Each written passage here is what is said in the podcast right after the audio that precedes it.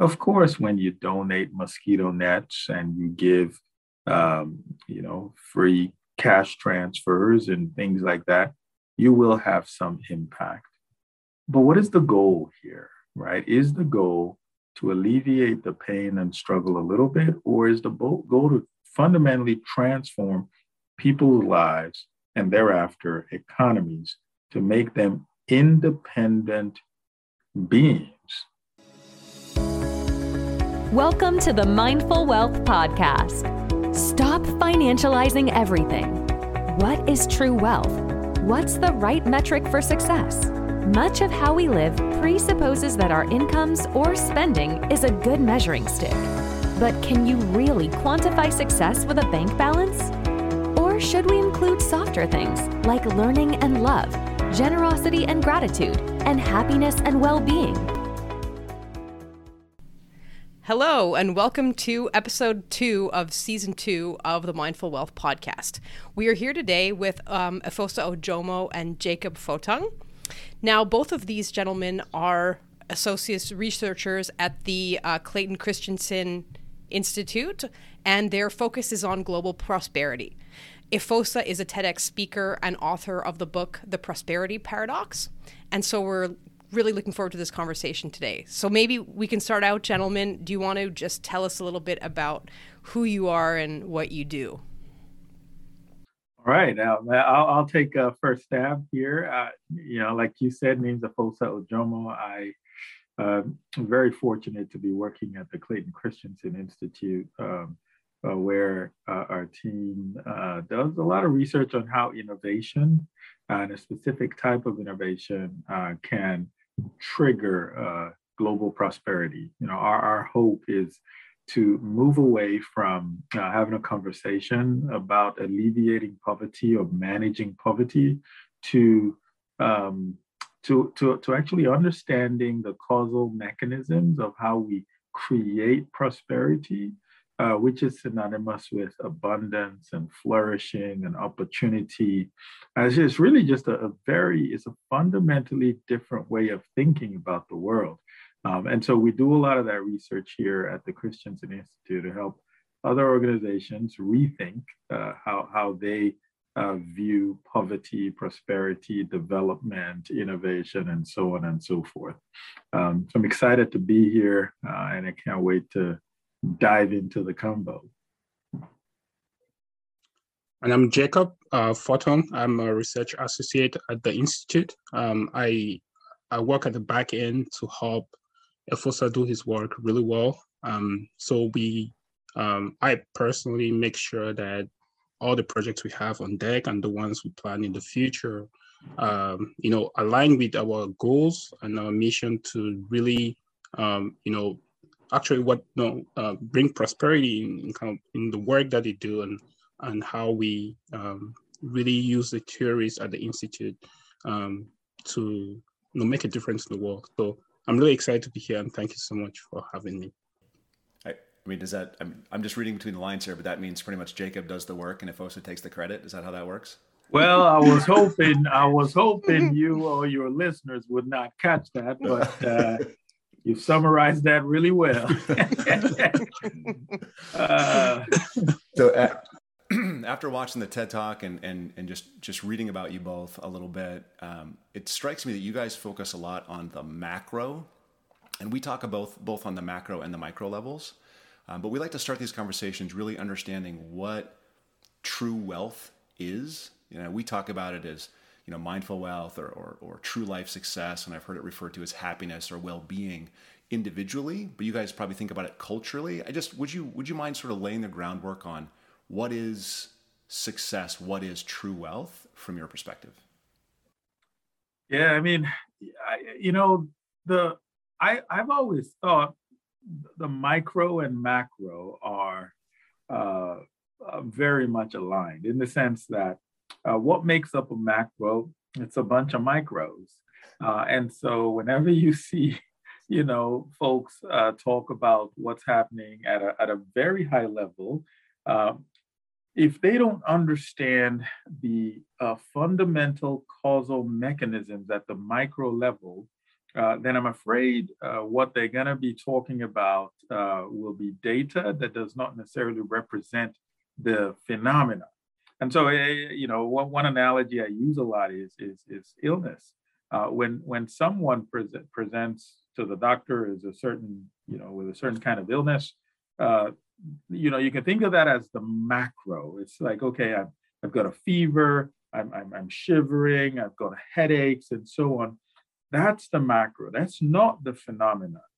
Until the doctor understands what's happening at the micro level, he or she would not be able to diagnose properly and ultimately will not be able to prescribe what the patient needs.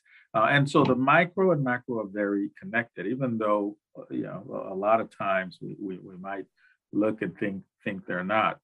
And so with our work, even though when we write and when we think and when we do research, we have a view towards countries gaining prosperity, right? We want and believe, like I believe, that economically poor countries in the world today can be wealthy, they can be prosperous.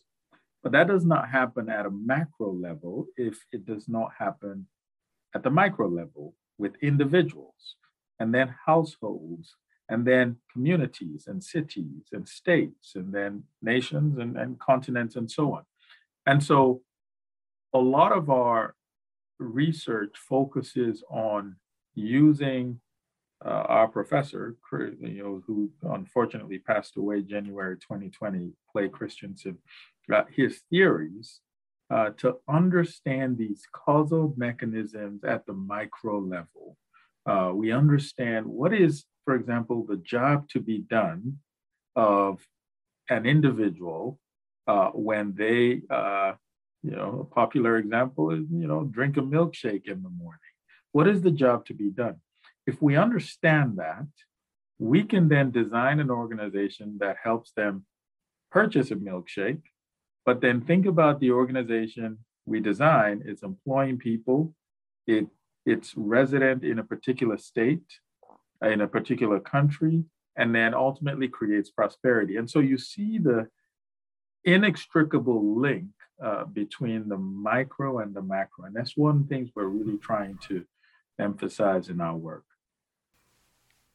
I'm going to lean on you though to define what is true wealth. What is true wealth? That's a tough one. That's a tough one. So I would have to define it for myself, and this by no means is a if it resonates with some of the listeners, amazing. If not, shove it. And I think for me, and I'd love to hear Jacob's take on this as well, but I think true wealth is when an individual is content physically, economically, spiritually, emotionally, and socially. And I think because of how important my faith is in my life, the spiritual component is incredibly key because that tends to drive it feeds into a lot of the other areas in my life. So I could be extremely wealthy economically, like have millions of dollars in the bank, and we know many people who do. Yet wake up every day, really struggle with my purpose, struggle with my relationships. What am I doing here on earth? And so I think, for me, when I'm aligned spiritually and I have a sense of what I'm doing here, that really feeds into the other areas. And so even when it looks like maybe I don't have as much money in the bank as my fellow brother or sister out there, or, might get into a little squabble with my wife, often my fault, because the foundation is solid. I think I'm wealthy, like I'm okay. So that's how it was a long-winded answer, and I apologize, but I think that got me thinking. So thank you. Perfect. It's a perfect answer. Jacob, you have anything to add? Or I think, yeah, before I joined the Institute, it was solely based on my philosophy was solely based. It was more indexed towards financial success. Mm-hmm. I mean, I'm a typical MBA graduate, and you know, the mantra is how much money you make defines your identity in some way.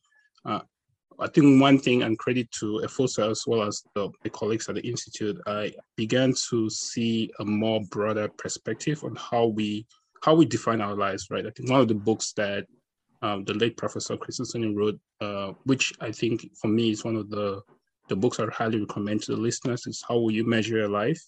And he pretty much used the theories that he came up with to give us an idea of what we should focus on in how we define success in our life, right? And it's more so on how we invest in long-term relationships, which was something that he saw in his Harvard Business School classmates while he was a PhD student at Harvard Business School. And I think that has had a huge impact on how I'm defining wealth.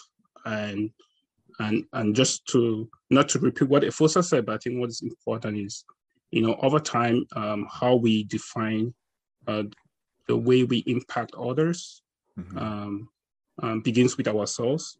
But overall, is we really have to think about the intangibles, which more so it defines the quality of our relationships and how we build on that and how we grow with that. I think that has a lot to do with prosperity, right? And that independence is critical, but at the same time, there's some interdependence on how we define the quality of relationship we have with others.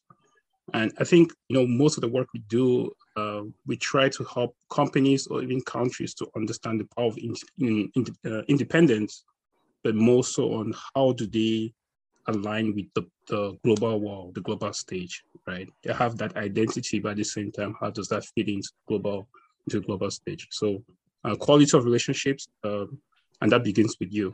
And I highly recommend How Will You Measure Your Life by the professor. Okay, we'll be sure to put that in the show notes. It's interesting though that I'm reflecting on the TED Talk, Efosa, and there's I don't remember the phrasing exactly, but it was we're not here to eradicate poverty, we're here to create prosperity. And so how we define true wealth, or how we define that prosperity individually and as a community, becomes really, really, really important. And I think in the West, we often, you know, we confuse it. Just like Jacob, you said, like I'm an MBA grad. This is, you know, we're measured by how much money we make. And that's too bad, because that's not where happiness and well-being comes from. So I love both of your answers. It was beautiful. Yeah, thank you. So let me move to something maybe a little bit more tangible. Efosa, in your article in the Harvard Business Review, you mentioned market-creating innovations and how those might be a key to greater prosperity. Can you explain what those are and how they might create social and financial value? Yeah, absolutely. I think to get there, let me just talk about the word innovation, because it means so many things to different people, right? Depending on who you're talking to. And so innovation, we first define it at the Institute as a change in the process by which we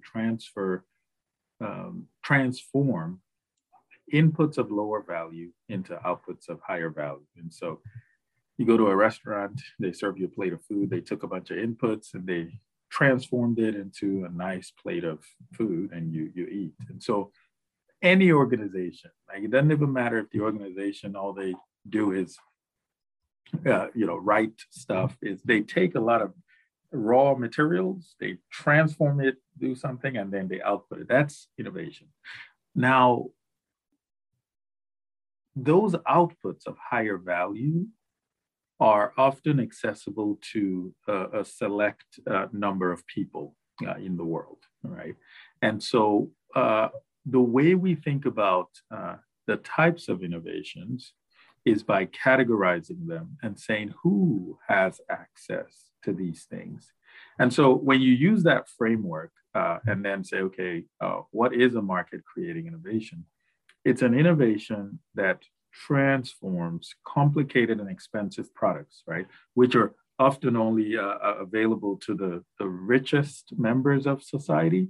It transforms them into simple and affordable products so that many, many, many more people can have access to them. And so if we take, for instance, a situation like insurance, if you look globally, the insurance industry is pretty much anchored in the United States, Western Europe, Japan, many of the wealthier countries. And so it's ironic that the countries where we're not as prone to accidents and life-changing accidents are the countries that have the biggest markets for insurance. And where you have a lot of the accidents, you don't have a ton of insurance products. Well, when you decide to go to, say, in Nigeria or even parts of the United States, and you say, I want to make insurance affordable and available to this segment of the population that doesn't have access, you're creating a new market. That's a market creating innovation. And if we look through history at how these types of innovations have impacted the world, you see example upon example upon example, right? And so a quick example would be the proliferation of mobile phones across many what folks would say emerging economies in the world, right? Entrepreneurs went into these countries late 1990s, early 2000s, and said, I'm going to create a market, not for the wealthiest, right? But for people who don't have access to easy means to communicate. This is going to impact their businesses, it's going to impact their relationships, and create a ton of value. And they were able to do that. And today in the continent of Africa, you now have an industry that supports upwards of 2 to 3 million jobs, is worth $150 to $200 billion, has about, I think, 1 billion subscriptions, and provides taxes annually to governments to the tune of billions of dollars in taxes. Now, this market that was created that helped ease the transaction in terms of mobile telecommunication had these attendant outputs of benefits, and people's lives have been directly impacted as a result. So I think market creating innovations can be incredibly powerful in creating access.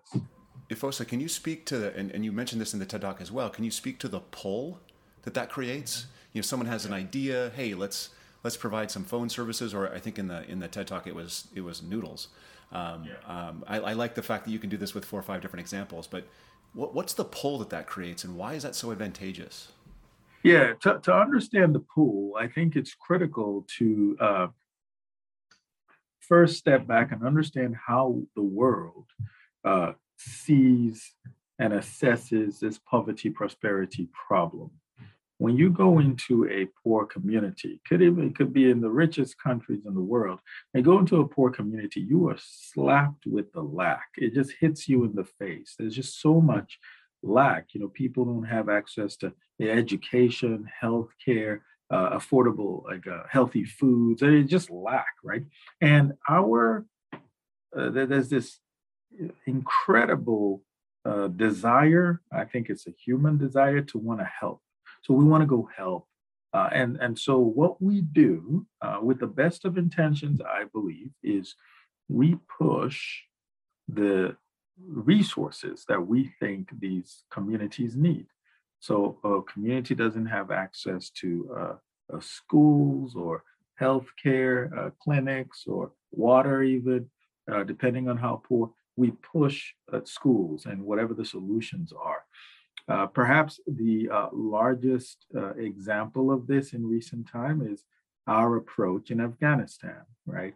We, with, I think, good intentions, pushed everything from new institutions to education to hospitals and energy, electricity, infrastructure. We just pushed a lot of stuff onto the context that was not ready to absorb and receive.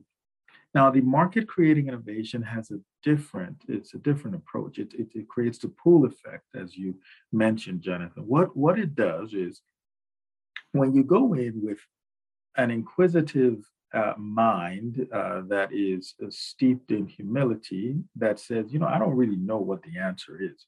You know, I know what works where I come from or where I live, but I, you know, this is new to me. I don't, you know, let me investigate. When you begin to investigate and you identify a struggle, right? What do all these people around here struggle with? When you do that, you can then say, oh, if I relieve this struggle in an affordable way, I will probably be able to create a market. When you do that, right, you create an organization, so a company, it's a startup or whatever, that is designed to relieve the struggle, to solve, in our language, the job to be done for these folks in a particular circumstance. When you do that, you create an organization, you need to employ people, the organization needs resources, because it's serving a market. And over time, what you find is because every single thing that you are bringing into this organization to support this market you're creating is needed to relieve that struggle, it pulls these things into the economy. Right. And so the things that made sense, that would make sense, you know, roads make sense, schools make sense, all these things make sense. When they are detached from a struggle or a market that can leverage them really well, they're really, really hard to sustain. When they're connected directly or indirectly to a market, then they become a lot easier to maintain. Now I'll end with this, you know, I'm not advocating that every problem in the world needs to be solved with a market-oriented approach, but I will say no problem in the world can be solved directly or indirectly without a market. And so when you even consider all the nonprofits in the world, where do they get their funding? Right? Behind every nonprofit is a profitable enterprise. So the Gates Foundation, well, that's Microsoft and Warren Buffett's Berkshire Hathaway. Ford Foundation, well, there's no money for Ford without Ford Motor Company. So any major foundation or organization that is looking to solve some of these intractable problems for the poorest of the poor, or in communities where we have decided markets may not work, they are funded by the returns from markets. And so the pull effect is incredibly strong directly because of the resources that you need to sustain the market, but also indirectly because you have things like foundations and nonprofit organizations that come into the mix as a result of the success of the markets. I don't know if you've researched us at all before this, but I do a lot of work with investors, and there's an enormous growing subset of investing called ESG investing. And we actually just recently interviewed a consultant in the ESG space. That's environment, social, governance. This is people trying to have a social impact with their investment dollars. It strikes me that what you're talking about is something that's been discussed a lot in cleaning up markets or improving markets or having impact through financial services. And I'm just wondering, you know, we all want this win-win-win, right? Have you thought about or looked at, or Jacob, have you thought about or looked at how you can harness some investment dollars in these places? So investment dollars in these places. Sorry, just help me understand. Yeah, places where, well, in Africa, where you're trying to create the market. I think most investment dollars shy away from the risk involved. And how do you pull that money that's not from foundations necessarily, but from investors who actually are looking for a return? Yeah, maybe I could take a stab at this, and I'd love Jacob to chime in. Look, I cannot deny the risks involved in investing in countries that are not, wealthy.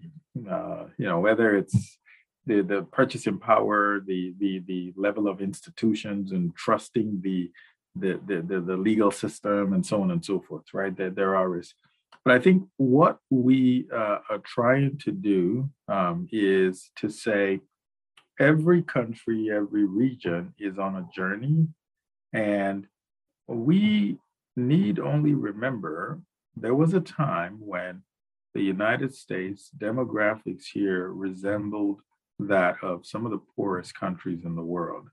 Now, we don't say that to excuse the circumstance many of these countries find themselves, or to say, oh, the risk is the same, or there's no risk.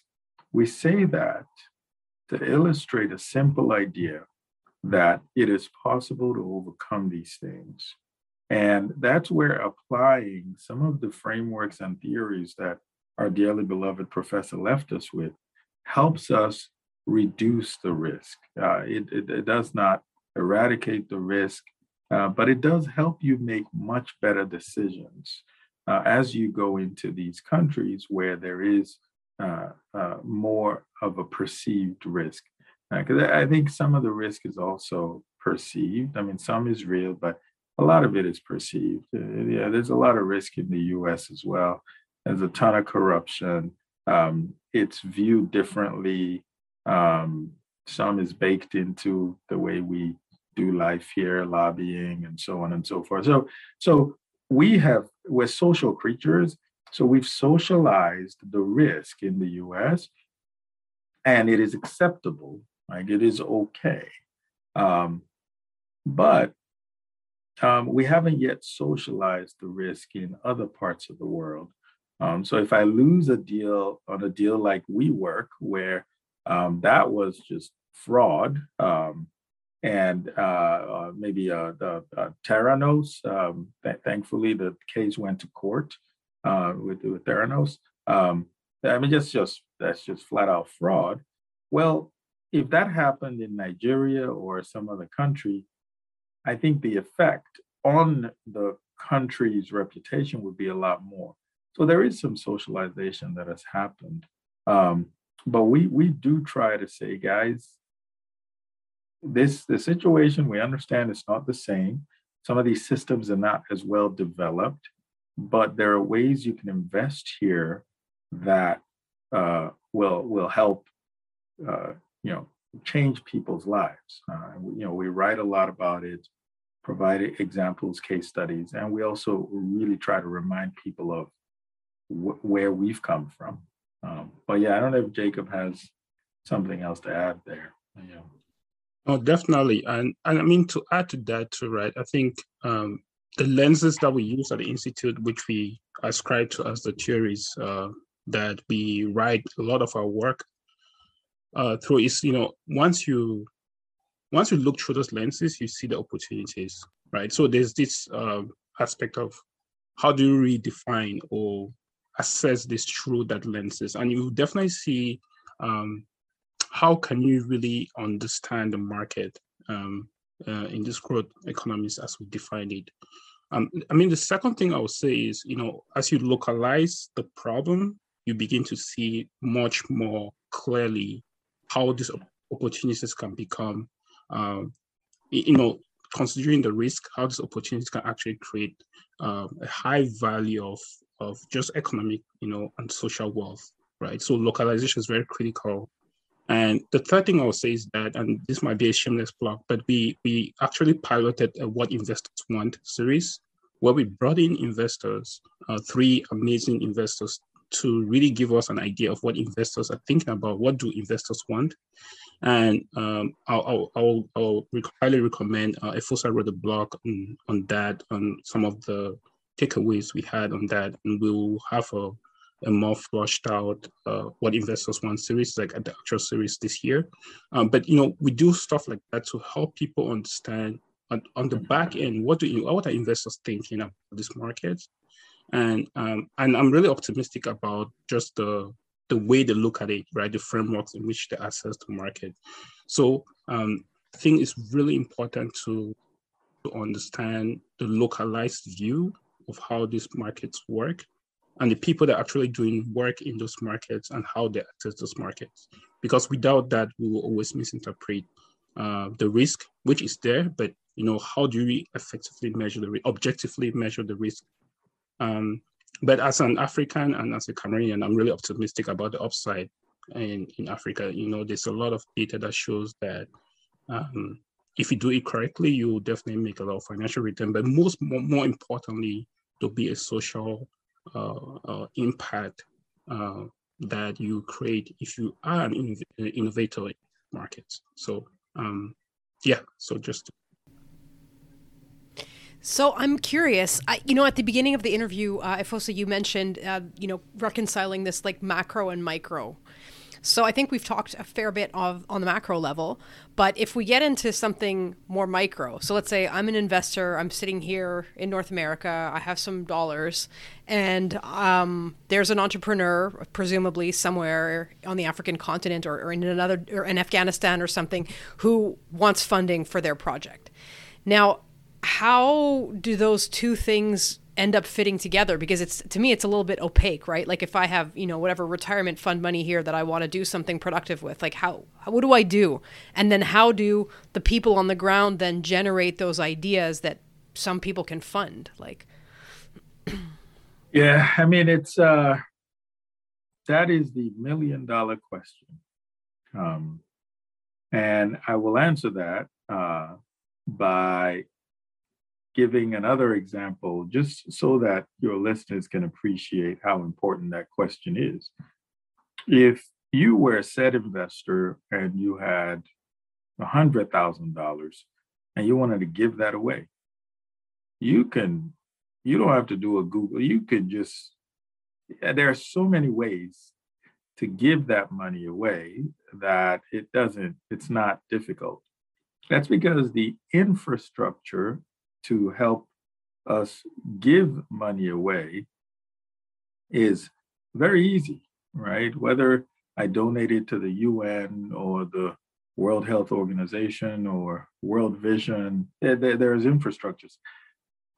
There are fewer infrastructures set up to help you as an investor go into a country and invest, at least with your money, maybe not you physically.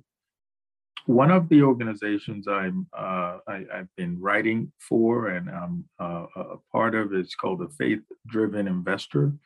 I'm Faith Driven Entrepreneur. They are really trying to solve this problem.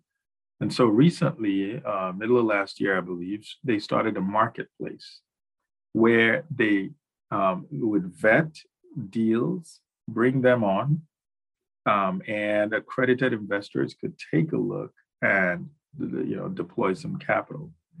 Essentially, what we need to build, and anytime anybody says we, I'm sometimes critical because I'm like, who are you talking about? But what needs to be built is a similar type of infrastructure that makes it incredibly easy for the investor you spoke about, Terry, to go online, say, you know, I want to invest in entrepreneurs in Ghana or wherever. Maybe I don't know the world a lot, but in this region, in South Asia, and there are systems that help him or her do that. If that happens, the floodgates will be open. We know this because we've seen what happened with Kiva. They did this at a micro level. You know, I go give $25, $50. Somebody buys a goat or something in some country, right? And they, with the $25, $50, they've moved billions of dollars. I don't know the actual number off the top of my head, but they've moved a ton of money. Imagine if we created a similar infrastructure for accredited investors who say, let me deploy $50,000 or $100,000. That could have a lot of impact. There are some syndicate funds coming up now. Future Africa is one. A few others are escaping my mind now, but we need more of those. Yeah, that's you perfectly set up the last question. I really, really appreciate that. So just as a quick aside, my every year at my kids' schools, you're not supposed to give the teachers, gifts because it's, it's manipulative or whatever. So we actually, the teachers make too much. Yeah, no. Yeah. But so what we've always done is we've actually made a gift through Kiva in the name of the teachers to something that they've expressed interest in. My wife worked with Kiva for, 10 years on their badging different programs. This program is quality. This is where they excel. This is where they fall down, those kinds of things. So it's fantastic. But I love your idea of taking it out of the development world and putting it the same concept in the investment world. And that leads to this question. Why do, and you've touched on this a little bit, why do the quote unquote investments we make in economic development fail to generate the results that we want to see? Why is it that doesn't work? And can you use that to tie it all together for us? Yeah,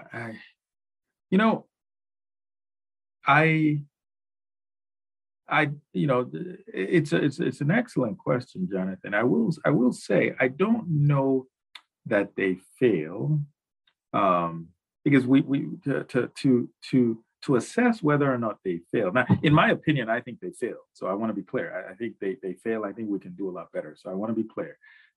But if I set out as a goal to alleviate poverty, and so Jacob comes to me with some pain, and I say, Jacob, I'm going to alleviate your pain. I don't tell you for how long. I don't tell you how much. And I do something that alleviates Jacob's pain for a little bit. He still has the underlying problem year over year over year. But when he hung out with me for a little bit, I alleviated his pain. In many ways, I could write an annual report and say, look at how many people's pains I alleviated this year, right? And so for the development world, which I think is why our approach of creating prosperity is important, many people are focused on alleviating poverty for one reason or another, right? And when they assess their programs through that lens, they are successful. And they say things like, if we give these families $50 a month for 5 years, and we don't give these families $50 a month, we can see how $50 a month improves the lives of these families we gave. They're still poor. Don't get me. They're still poor, and none of us would ever trade places with them. But we write papers and say, look at, $50 could go a long way. They have defined the problem, in my opinion, incorrectly. They are asking the wrong question. Of course, when you donate mosquito nets and you give, free cash transfers and things like that, you will have some impact.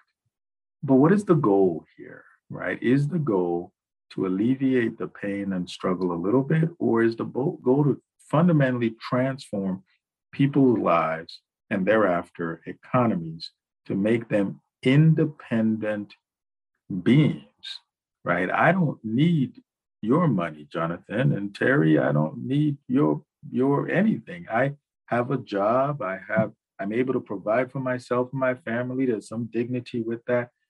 Why can't that be the goal, right? So I think development, a lot of the funding, in my opinion, fails because I'm asking a different question. I'm assessing success differently. For many of the funders, it may actually be doing exactly what they want. And it is having the kind of impact they want. And so until they ask different questions and give themselves the kind of goals that scare them, like, Like really, like the continent of Africa becomes a continent where people don't need aid anymore. You know, South Asia, like India, Bangladesh, like we're not, that's a scary vision. But I'm like, we've done it. I mean, China's doing it right now. I mean, so like it's possible. Let's give ourselves that vision. Because at the end of the day, as far as I know, we're all going to die someday, right? Like, I don't know if you guys were aware, but, you know, the clock is ticking. And I would rather we spend our time here on things that could fundamentally transform people's lives while we have the opportunity. The marginal improvement, I struggle with that a little bit. Thank you, Efosa and Jacob. This has been fantastic. We just started to itch something that I want to come back and talk about, but we are out of time. And so maybe we'll have to do this again in season 3. But I really appreciate your time. Thanks for coming on, you two. Absolutely. Thank you guys for thinking of us and for reaching out. It was a pleasure. Thank you so much. Really appreciate it. Thank you.